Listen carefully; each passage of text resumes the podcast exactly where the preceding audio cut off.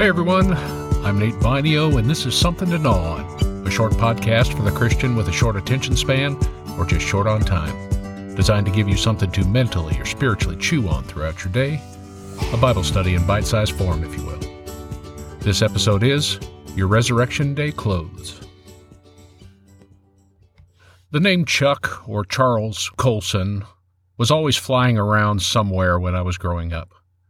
Either he had recently published a book or he had a five minute ministry moment on the local Christian radio station, or, as I got older, I would hear from ex cons who had been affected by his ministry, prison fellowship.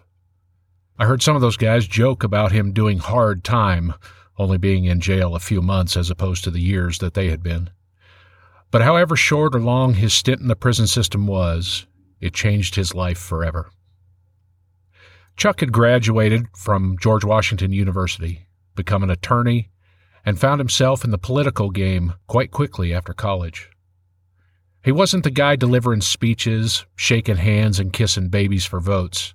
He was the architect behind the scenes who did all the dirty work to get his man elected. And in the early 70s, that was President Richard Nixon. Nixon would reflect in his memoir that Chuck had, quote, an instinct for the political jugular, and his ability to get things done made him a lightning rod for my own frustrations. In 1970, Nixon would make him his political point man for what he called, quote, imaginative, dirty tricks. He would go on to say, When I complained to Colson, I felt confident that something would be done, and I was rarely disappointed. Those quotes can be found in a New York Times article I'll have in the show notes for you.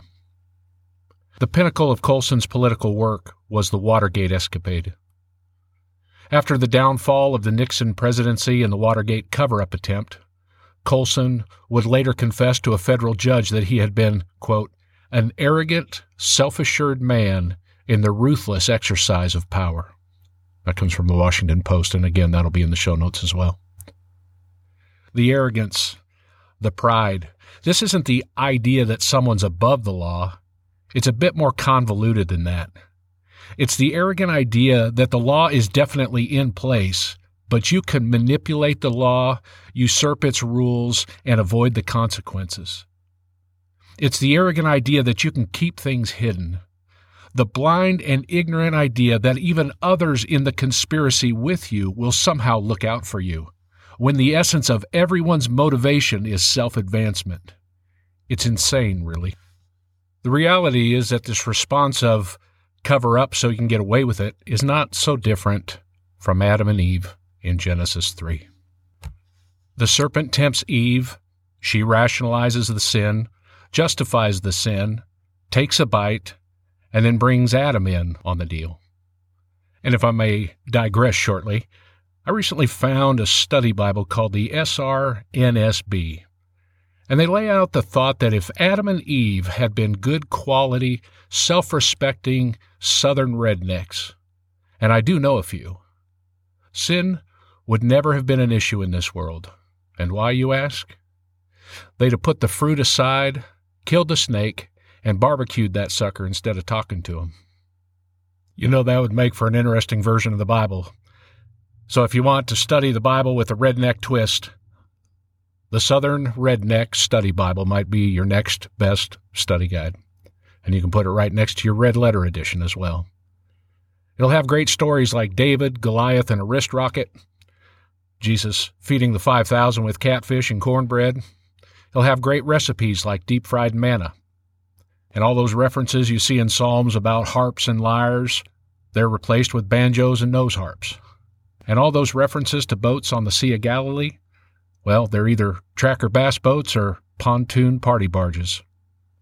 And lastly, to keep it fair and balanced, a quick disclaimer about this study Bible.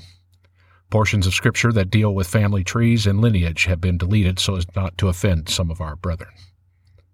So get your Redneck Study Bible and add it to your collection of diverse Bible study guides. Okay, back to the script. I want to jump in at Genesis 3 7 and 8. They've just taken a bite out of the forbidden fruit. Quote, At that moment, their eyes were opened, and they suddenly felt shame at their nakedness. So they sewed fig leaves together to cover themselves. And when the cool of the evening breezes were blowing, the man and his wife heard the Lord walking through the garden. So they hid from the Lord God among the trees. Cover it up and hide out. Wait it out. Wait for the heat to die down. And hasn't that become the human knee jerk reaction to our sin, to our shame, to our wrongdoing? Chuck doubled down hard on the cover up, but it didn't work. A president ends up resigning, and several aides end up in jail. Adam and Eve hide in the forest, but God found them. And what were Adam and Eve thinking using fig leaves? They're going to dry out and crack and break. Not exactly the greatest thing for flexibility. And interestingly enough, the King James Version doesn't use the word cover like many other versions do. The King James uses the term apron. And think about that for a minute. The guy is ashamed for his nakedness and he puts on an apron. I'm pretty sure that if you put on an apron and go for a walk, you're going to have a conversation with local law enforcement regarding a statute that uses the terms indecent exposure in it. Ultimately, the point being that Adam and Eve had a sense of shame. They took action to cover it, but it was insufficient, grossly insufficient. So the next thing they do is they resort to hiding. When God calls him out in verse 10, Adam replies, I heard you walking in the garden, so I hid. I hid because I was naked. If Adam's covering, his fig leaf, was sufficient, then why do he have to hide and still make the comment to God that he was naked? The reality is that no effort of our own will remove or hide the shame of sin in our lives. And in this moment, Adam and Eve are learning this firsthand. You can try to cobble some leaves together. You can try to spin a story to make you look good in front of other people. You can try to hide facts. You can try to minimize details. You can try to ignore events. You can pop a pill or down a six pack, but the fact is that sin and shame are present, and if there is any lesson to learn from Adam and Eve, and Chuck, we cannot successfully cover these things on our own. And the more we try, the worse it gets. And the worst way to hide or cover your sin and shame? Find darkness. Find places without windows and minimal light. Have you ever seen a well lit bar? The problem is that in darkness, people gloat in their sin and their shame. They don't have to face it, nobody around them sees it. But when Jesus is talking to Nicodemus, he hits the nail on the head here. And in the message, Eugene Peterson adds what I would call a justifiable commentary on the issue. Jesus says, quote, This is the crisis we're in. God light streamed into the world, but men and women everywhere ran for the darkness. They went for the darkness because they were not really interested in pleasing God. Everyone who makes a practice of doing evil addicted to denial and illusion, hates Godlight, and won't come near it. Why? Because they fear painful exposure. End quote. And while it's an unfortunate part of our human nature to run and hide, shoot, I I know several times as a kid where I ran and hid from the consequences of my behavior, whether it was my propensity for breaking windows with rocks or fighting with my siblings or getting into trouble at school or whatever it may be. That sense of run and hide or cover up and hide, it's ingrained in us. But I'm glad that God sought out Adam and Eve and that they submitted. They tried to blame others, but ultimately they're standing before the Lord as opposed to hiding in a cave somewhere on the north side of Eden. And what happens next cannot be overlooked or brushed over. It's important to note here that there's a bit of a confrontation. There's a pseudo confession, that is to say, that they admit eating the fruit, but they're still in the blame fixing stage. And God's having none of it. He doesn't play into it, and He doesn't correct them either, but rather He pronounces the consequence. Given that this episode is being dropped on Good Friday, It would be good to note that in this consequence, in this curse, the Lord levies a prophecy about Jesus in this curse against the serpent. The reference is in verse 15 about, quote, hostility between you and the woman, see Revelation 12 as well, and her offspring. He will strike your head, and you will strike his heel, end quote. And on the original Good Friday, the devil struck the heel of Jesus, nailing it to the cross. And on Resurrection Sunday, Jesus crushed the devil's head. It's truly amazing to see how far back in Scripture the prophetic references to Jesus' sacrifice begins. But what I'm most appreciative of is that God's interaction with Adam and Eve doesn't end with a conversation about consequence and judgment. Too often, this is where people stop. And you can't stay here long without drifting back into shame and potentially drifting back into those dark places. It's important to have these tough conversations with God. There's a need to come together and understand what God expects. This whole interaction turns around, though, in verse 21. This is where the redemption takes place. And if you're not careful, you can blow right past the depth of this sentence. Let me read it quickly. Quote, And the Lord God made clothing from animal skins for Adam and his wife. It's awkward to imagine, but throughout the consequence conversation that God has with Adam and Eve, it would appear that they were probably donning the fig leaf aprons at the time. It isn't until after the conversation, the understanding of the consequence, that the shame is addressed, or should I say, it's dressed. This is another one of those references in Scripture that's a bit of a foreshadowing of Jesus and definitely of the sacrificial system. And you have to read between the lines a bit to do this, so here are a couple of quick observations. Observation 1. The use in this verse of the word clothing and not covering. Yes, clothes cover a person, but these are made to fit. They are tailored suits made by the Almighty to cover their specific body in a specific shape and a specific form to cover their specific shame, their nakedness. Think of the story of the prodigal son in the Gospel of Luke. When the son finally comes home, the father dresses him in a way that identifies him as a son, not a slave. He doesn't just cover him up and return to business as usual. He clothes him and celebrates his son.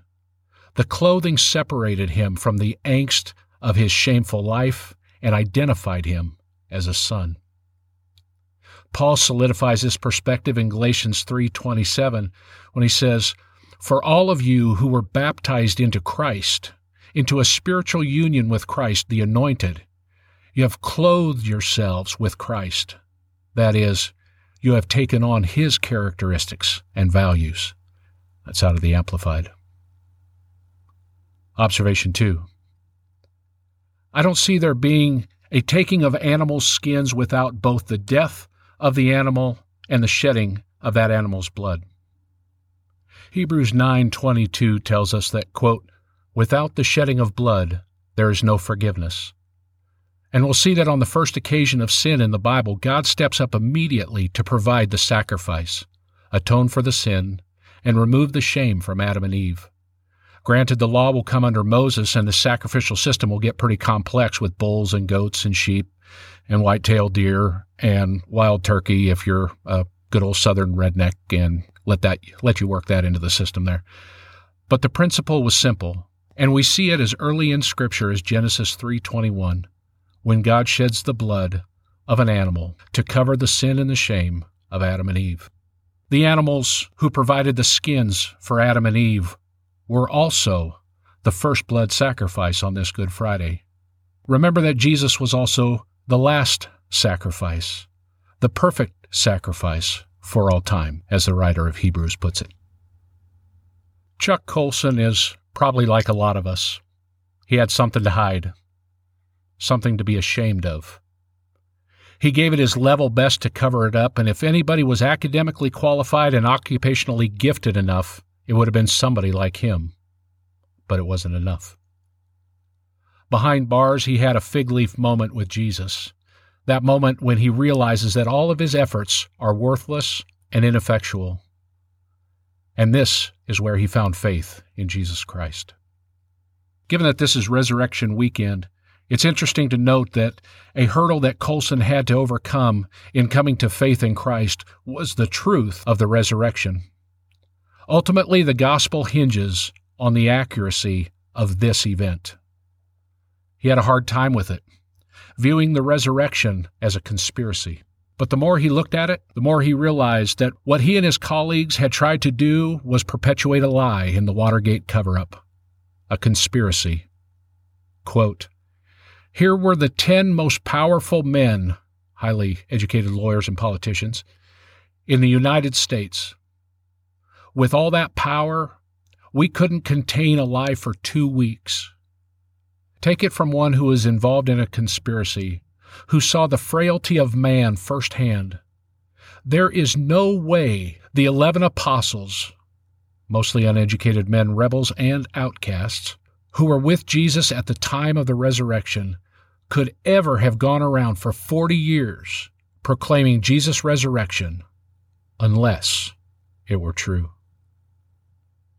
As you go about your Resurrection Day celebration activities, and even after it passes us by, please grab hold of the fact that from the first sinful moment in Genesis, God has been making every attempt to make us right with Him, to deal with our sin and shame, to clothe us in His righteousness. The cross is the culmination of His love for us. Through a sacrifice better than any animal, the death and resurrection of Jesus Christ, and the gift of the Holy Spirit. So, what do we do with this? In this episode, I will leave that up to you. I would encourage you that if God is pricking your conscience, respond. Come clean. Don't hide. Don't cover up. Put on Christ. Put on your Resurrection Day clothes. I'm Nate Vinio, and this has been Something to Gnaw on. Until next time, God bless. And in the event that you'd like to pre order a copy of the Redneck Study Bible, shoot me a message.